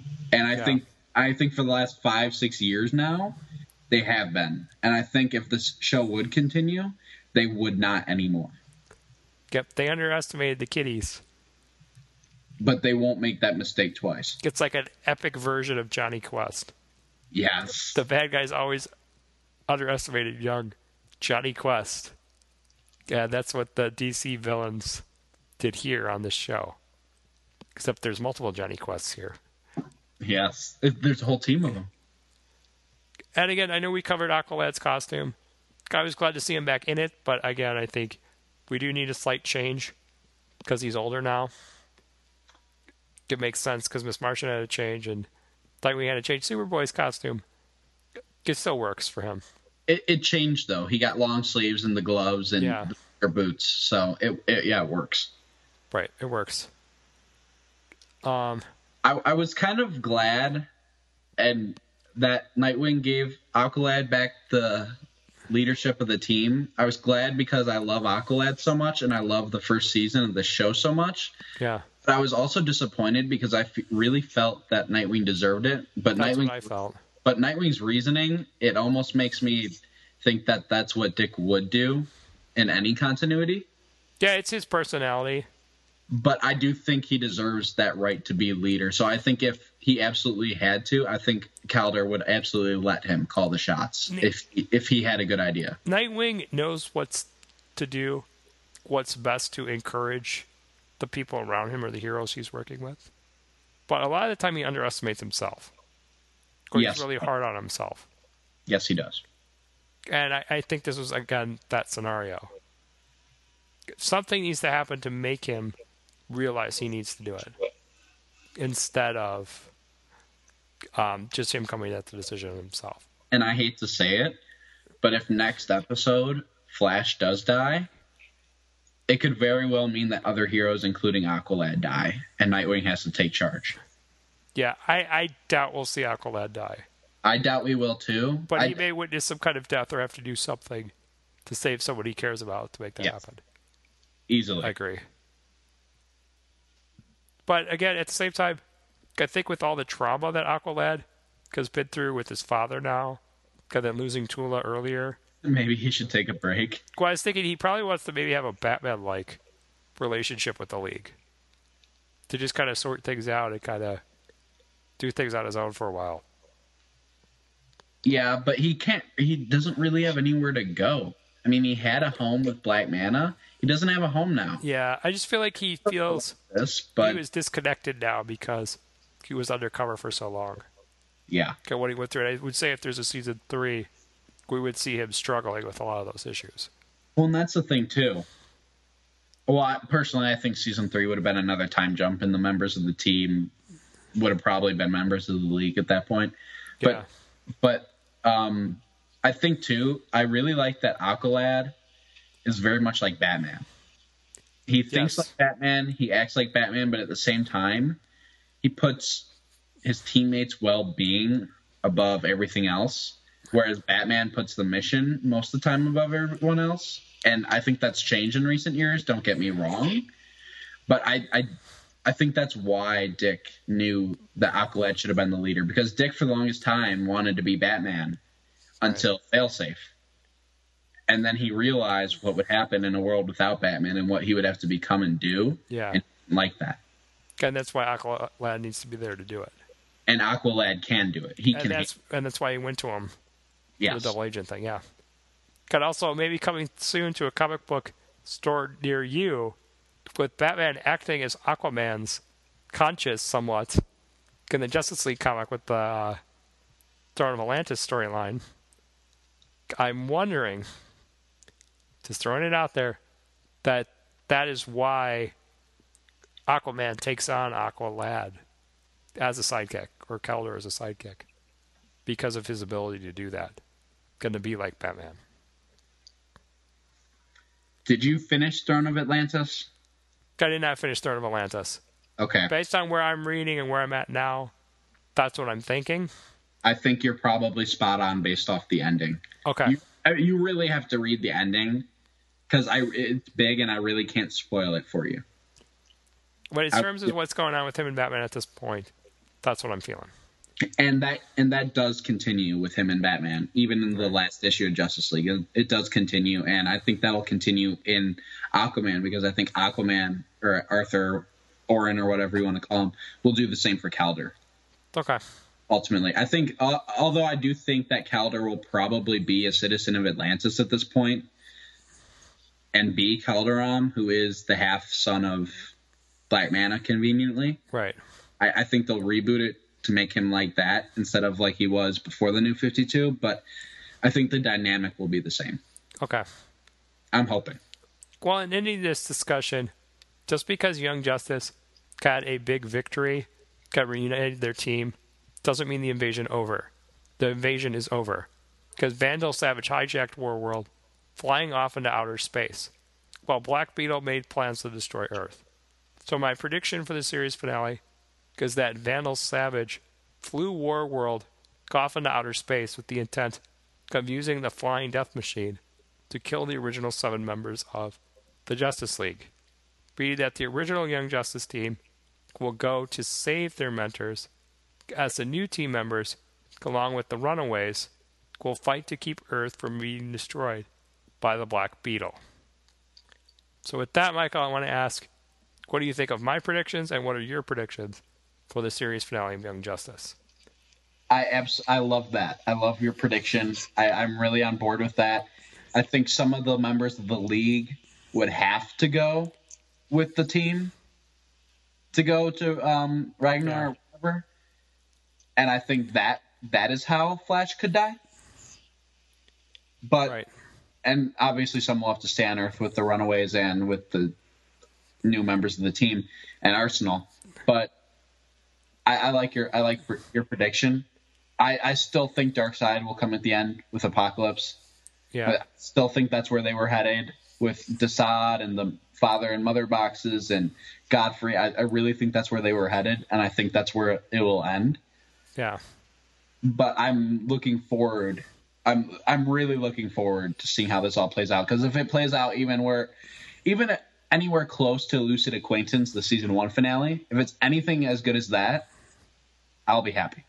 I think their goal was to probably top that. I, I would agree with I you. think this season, entire season, has topped the first one, so I think the finale is going to top it as well. I think I think in terms of story, you're right. I think it has topped the first season, but the first season I still like better, if that makes sense. I think it's I, because of the spacing. I think it's because of the spacing, and it's because I like that team. Well, that's true too. I, I know you like a lot of those characters better. Yeah, than, and I like I like guy. characters a lot. I love Tim Drake Robin. I love Blue Beetle. I love Impulse. But the old team, I mean, I was really against them when I heard the promotion for the show initially, and I saw that first episode, and I was just blown away. I mean, remember, I wrote the review for the website. Well, those first five minutes was unbelievable. Yeah, I mean, I, I loved it so much. I wrote a review that de- that night for the Across Areas website, and posted it because I was like, this show is awesome. Everyone needs to go see it. Don't second guess it. Well, and we'll get into talking about that on the live show come yeah. when we have it because I mean that kind of goes into our retrospective and how we started on this show, and we'll talk about our first experience watching Young Justice together and how we thought it was the answer to leave to fill the void that Justice League left. Justice League Unlimited left behind in our hearts. Yeah. And now that void may open up again, unfortunately. Unless they do a Justice League series again at some point. Or a Superman show or some other things. They are doing Batman, and it's going to be darker, so I'm well, happy. Rumor has it they're going to do a Superman show for Oh. Man would, of Steel. I would be happy with that too. Uh, it depends on Man of Steel. It's going to be access, success or not. A lot is writing on that film. I yeah, Justice League will never ever happen if that film does not do well. I know. So hopefully, so I, I hope so. the film at least does well box office wise. If it doesn't, commercially, yeah, uh, or, or critically, I guess I should say. like I think it was a good movie, and it makes up for the lack of action that was in Superman Returns. You'll have it made. I'm counting on it. All it needs is a big fight scene with Zod, where they duke it out at suit with their. It looks like Metropolis is going to get like decimated and leveled from the trailer because you see buildings flying. Well, they start throwing buildings at each other. So I think uh, I think just based off the trailer, it's already better than Superman Returns. Yeah. So I, I have no fear about this movie, but I'm just excited to go see it. And obviously, Zack, Zack Snyder could do some mean fight scenes. Yeah, we all we'll, know that. And we'll do a DC Nation episode on that movie once it comes out. For sure. DC Nation, you and I. I mean, obviously, ATA will do a movie episode at some point, but I think we need to have a whole DC Nation covering it. And we also probably will do a because we promised commentary on it. Yes, we will do a commentary on it once it's Would on DC. Yes. Yes. We still need to do Avengers, actually. E- and Dark Knight Rises. Yeah. Sh- do, should we even do those or what? I think we got to finish it. I like Dark Knight Rises. We can do as DC Nation, but how do we do Avengers? Uh, we'll do it. We'll do it as a Shield E preview episode. Good idea. Yep. Good idea. You're a genius. This is why you're the you're the brains behind ATA. Yes. The brain exploder behind ATA. Yes, no kidding. Well, anyway, we're kind of running low on time here. So we're going to yes. cover Smallville briefly. Um, we'll probably get into it more when we talk to Brian soon. We got to get through the live show first. I don't know. Yeah, we tackle know. that animal. I don't know how soon that'll be because we still have to talk to him on Longbow Hunters. And Uh, that's true, too. So we will see what's going on with that. So it may be after Argo. Okay.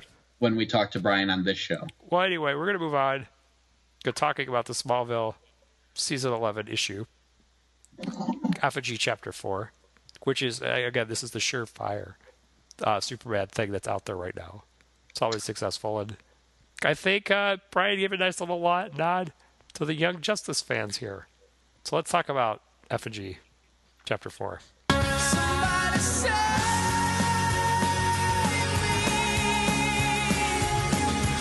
As Effigy concludes, John Jones has found a small but vital bit of his past now living on Earth. Has he found a chance to avert the destruction plaguing Gotham? And this short, I mean, this comic, folks, had nothing to do sure. with. So I don't even know why that's in the description. I whatever. That's what Comicology had. That's what I pasted in the script.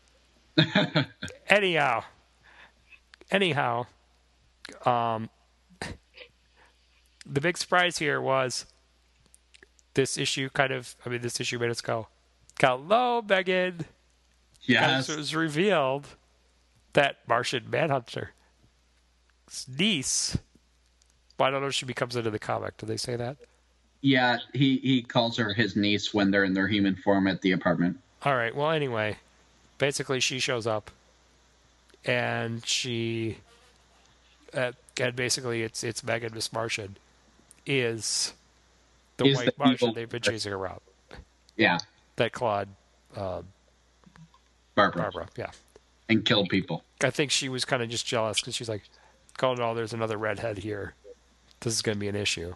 I hope they address that at some point. But, um, Eh, yeah. you know, it, to me, Dan, you're going to you're gonna get exactly what I'm saying here. This felt like a Spider Man 3 ending to me. Why? Because she killed people.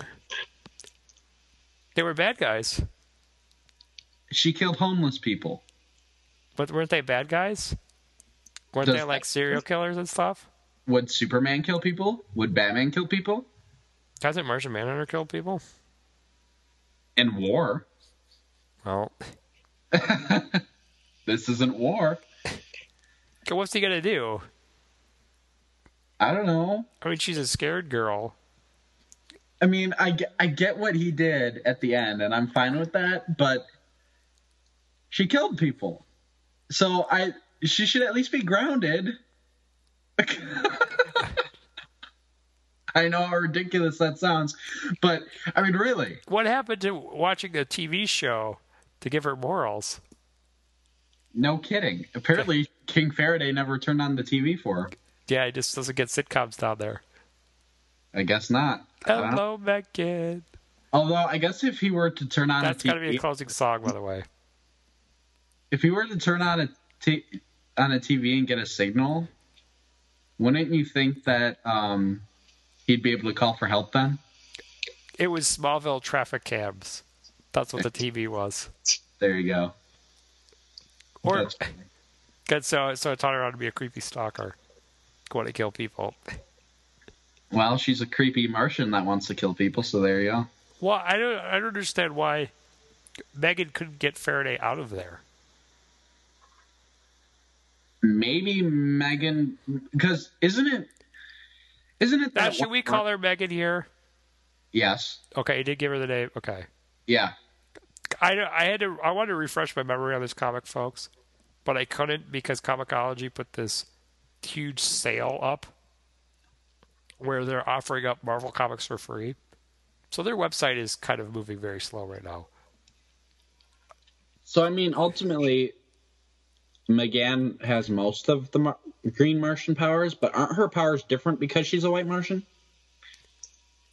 I think she's more. Not by much. Isn't she more telekinetic based than phasing based and all that? Maybe, Because- but I've seen. I mean, every, everything I've seen Megan do, 'cause Young Justice in the comics is the same as what John could do. But remember, But in- she seems more. I guess she's more powerful. but remember in Young Justice, when Megan shapeshifts, she can barely do uh, the opposite sex, whereas Martian Manhunter can do it easily. Remember, there's That's some true. things she has to learn that she can't completely do well on her own. Right. So it could be the same case here, where she didn't know how to face. Right, and and I, I think the comic could explore that. I mean, Smallville is always about having the characters develop or build into their powers, so that makes sense. and I was talking about to someone on Twitter about Brian should probably do like his own version of the Teen Titans or the Young Justice team with Superboy, uh, Nightwing, Miss Martian, uh, possibly like Mia, Speedy, people like Yeah. that from the Smallville universe, and then just bring them together. Because I mean, even even if like Cyborg, who's a member of the Justice League, oversaw that team with Batman, It'd and be fun if they set up a Young Justice, but they need to establish themselves in the Justice League first. yeah, yeah, 'cause- like Stargirl. Yep. and that I think would work for the show, and I think that would be really cool to do. Well, you've got the pieces there, Part of that, and also you have an opportunity for a Superboy Miss Martian story. exactly. That could be a cool side plot. Now, I was a little put off at the end of the comic where Martian Manhunter and Miss Martian are flying away, and Miss Martian is in her white, like she has Martian Manhunter's costume basically, except she's a female, and instead of the green head, she has the white head, and there's no hair. And it's just this bald green alien head, and it's like, or white green alien head, and it's really creepy. That is kind of weird. I And don't know she's- why she would keep the girl form. and she has like pink lips. I'm like, what is going on? That's odd. So I hope Maybe when, she gets another form when Connor shows up. I hope Make so, him look good. but I don't think so. She Probably just not. hasn't, she hasn't watched sitcoms yet. Well, that's true. Huh. It'll be interesting to see um, where that goes. I think it would be a fun little issue if she came to Smallville and Brian wrote a plotline where Connor's attending Smallville High and And went she- back to some of these things that the show was founded on. Because I think that would be fun. Yes, that would be awesome. And you could have those uh, two people from The Torch Yes, there and stuff. It, would be, could- it could be really fun. that could be. Throwback side story. We can just say the people at the torch were freshmen so that they could be sophomores. Yep. I love it. That would be great. And then Megan shows up. That would that would be like the best Smallville side story ever. Come on, Brian. It goes back to the show's roots. It really does. Which I think everyone would get a kick out of it. everyone would. I mean, if people loved Effigy as much as it- they did, and it was a full base superhero story that got into the Smallville's roots a little bit, I think one that digs fully into those roots will be great. I agree. Because I know the next parallel story is Valkyrie, And I think that's that all female episode he was talking about, like the Fight Club episode of Justice League Unlimited. Yeah, that's something that was rattled around for a long time because of Yeah. the episode. So yeah, Because he was telling us about that in his first interview with us. And it sounds like that's going to be what it is. And the next regular story is Argo, and Clark and Booster Gold are going to go to the Legion in the future, and Supergirl's going to come back and stuff.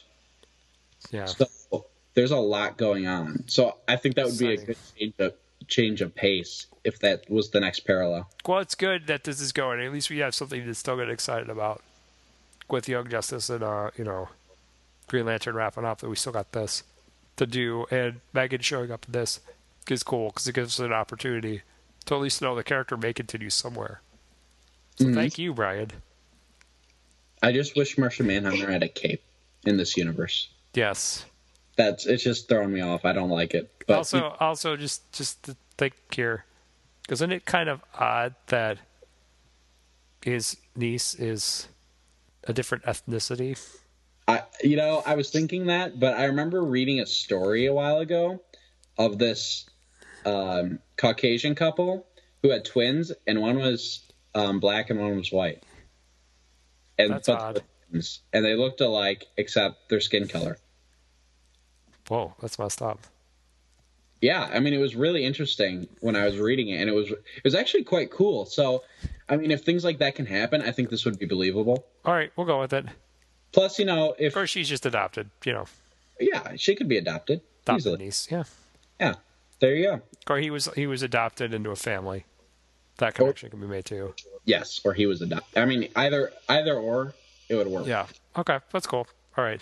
But if you guys want to read longer thoughts on this, check out my review of this chapter on the Superman homepage because they do a great job of everything Superman related, including allowing me to review each Smallville season eleven parallel story. So that's that's been really fun so far, and, And I your reviews had got have gotten a seal of approval from Andy. oh good, He enjoys them. good. I enjoy writing them. It's it's fun and it's you know good for my um resume. And comment on them too. Yes, Michael please some comment on them. I got I got three comments last time, and I was really excited. So keep commenting because I like talking to you guys about about what I'm talking about. So it's fun. All right, now we're going to move on to the closing now. We are running dangerously low on time here. Um, but with that, Michael, do you want to share with everybody what our next episode's going to be and how we're going to do it? It's going to be a quite different. Absolutely, Dan. On our next episode of the DC Nation podcast, it will be the DC Nation live show. And we will be live Saturday, March 16th at 1 p.m. Central Time, so 2 p.m. everywhere else, where we will be reviewing the Green Lantern the Animated Series finale, Dark Matter, along with the Young Justice Invasion series finale, Endgame, and we will be retrospecting on both series as a whole, including our first experiences with DC Nation, with Green Lantern, and way back in 2010 with Young Justice. We will also be releasing a separate mini episode, or maybe combining it with the live show episode on Smallville Season 11, Haunted Chapter 10. So don't worry, Smallville fans, that will still be included in the next week. However, visit acrosstheairwaves.com slash the DC Nation live show announcement for more information or just acrosstheairwaves.com slash DC Nation podcast. And uh, this information might be getting to you guys just a little bit too late. But just real quickly, I want to mention we would love it for you guys to show your love for the creators of Young Justice, yeah, Green Lantern. The other Green Lantern creators have also been a big part of this show and making this show exciting for you. Along So we- with this Oh, little creator. We would love it if you could leave us a voicemail explaining why you love these shows, maybe give us a little bit of insight, kind of your experience of watching the shows, and then just give a thank you for the creators of the show doing a great job because they love to hear from you. They'd appreciate it. They've been really supportive of the fans because they love to hear from you. They love to hear that their work has been wor- worthwhile because Cartoon Network gave them a crappy deal. And I think us giving them this feedback would be a great thing and hopefully something that they could show to Cartoon Network or other networks they're pitching to say to say the fans like our work, they like our content, and you can sell our products just based on our names alone. So please, guys, if you enjoy any of these shows, support the writers. Just let them know how much it means to them. Because I know it seems like a minor, stupid thing, or that they're too high to care about you, but really it does mean a lot to them personally. So do that, make that happen. Oh, and Dan, personally, you and I will pretty much support anything Bruce Tim or Greg Wiseman do. Yeah. And people like Brandon Vietti, Jeremy Adams, Giancarlo Volpe, I mean, we'll support anything they do as well because they've been so kind to not only us, but the fans in general. And they've been yeah. so supportive of their shows and of the fans. Can any of you people that are listening to this show that are involved in the entertainment business, please uh, really consider hiring the people that have talked with us on our show and interviews because they are really great. We've enjoyed all of them from Brian to John Carlo to Jeremy Adams last week. They've just been outstanding, fun people to talk to. And I can't say enough good things about them. But don't hire Mark Guggenheim because he's busy on Arrow and we want to keep him there. Right, exactly. But uh, thank you. I mean, just really, I mean, it means a lot to me what they did and what Jeremy did for us last week. It's just a lot of fun and it was cool. Yeah. Talking to someone who's just like us working in the business. And with that, until our next DC Nation episode, well, it's going to be till tomorrow, so um, you don't really need these to hold you over. But after the live show's over, okay, you can check out ATA Retro Reviews, which covers TV shows that were canceled or went out on their own terms. God, soon we'll be covering movies. Hope. Got a date that's to be announced by Michael. Got worked out by Woo. Yeah also, if you'd like, you can listen to the podcast that started it all here across the airwaves. Because on that podcast, we cover almost all the popular live action dramas and sitcoms that are airing on television right now. So if it's big and people are talking about it, we're covering it. Most likely. And also, we have Michael's Pride and Joy, and that is ATA Longbow Hunters, the Arrow podcast, hosted by Michael and Wu, that covers episodes of the hit CW series Arrow in greater detail. Oh yeah, we do. And, and right, our last episode was very long, but it needed to be because it was a huge episode. There's a lot of speculation. It was, and also it'll hold you over because right now the show is on hiatus to March 20th, which is a really inconvenient time for me because the two e-, episodes that we have to do next, I have to do at really odd and uncomfortable times. But oh well, it's for you guys. Coming to you live from Mexico, Plug well, Hunters. The first week it will be, yes. So that'll be going on. Again, the episode of Longbow Hunters will be airing a little bit later than the 20th because that's the day Arrow comes back. Yeah. But we'll keep you updated on that, and you're probably for sure going to see updates when new episodes are released on our website, which you can visit at www.acrosstheairwaves.com. And by visiting our website, you can also contact us through email. Get our emails across airwaves at gmail.com. No, across Get, the airwaves at gmail.com. Yeah, yes, across the airwaves at gmail.com. Thank you, Michael. It's across the airways of gmail.com, just in case you didn't get it right yet. Also, on our website, Uh, you could click the like button to access our podcast through Facebook. Uh, There you can stay updated on our podcast episode releases, as well as the movie and TV news that Nico finds out for our Across the Airwaves show during the week. For that same information, you can follow us on Twitter. Our Twitter is Across the Airwaves. There's no the on there. It's just across the airwaves. And also, if you'd like, you can join our circle on Google Plus.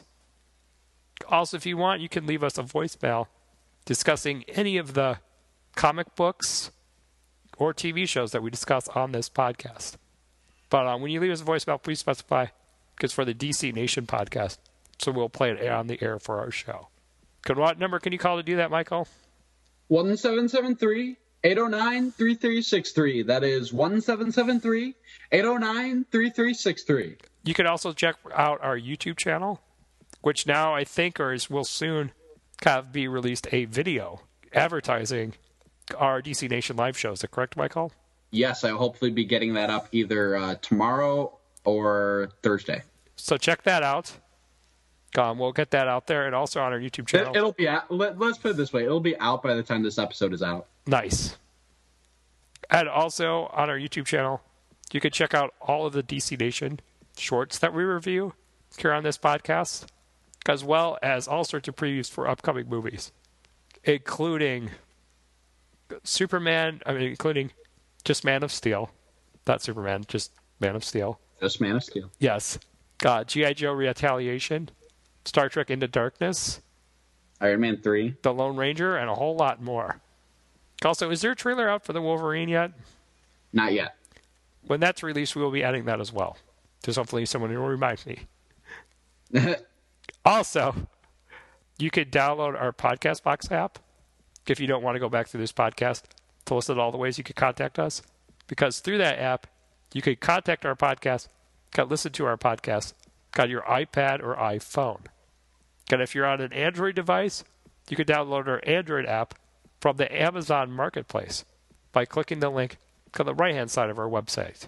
So, once again, for our ATA core members, Nico Reifstek, Gandhi Babakht, and Woo Kim, I'm Dan Schmidt. And I'm Michael J. Petty. And until our next fantastic episode, we will catch you on the airwaves. See you guys. Have a great week, and I really hope you enjoy the finales of Young Justice and Green Lantern. There's some great people that put a lot of effort into these shows, and I really hope they end on a great note for all. See you guys. A little bit distractible, but never too intractable. She's really quite attractable. Okay, a lot distractible. Eventually, she'll get a clue. Hello, Megan. The girl for me, the girl for you. Hello, Megan. Hello, Megan. The girl for me, the girl for you. Maybe it's a coincidence. Hello, Megan. Hello, Megan. Jeff Stern lives, man.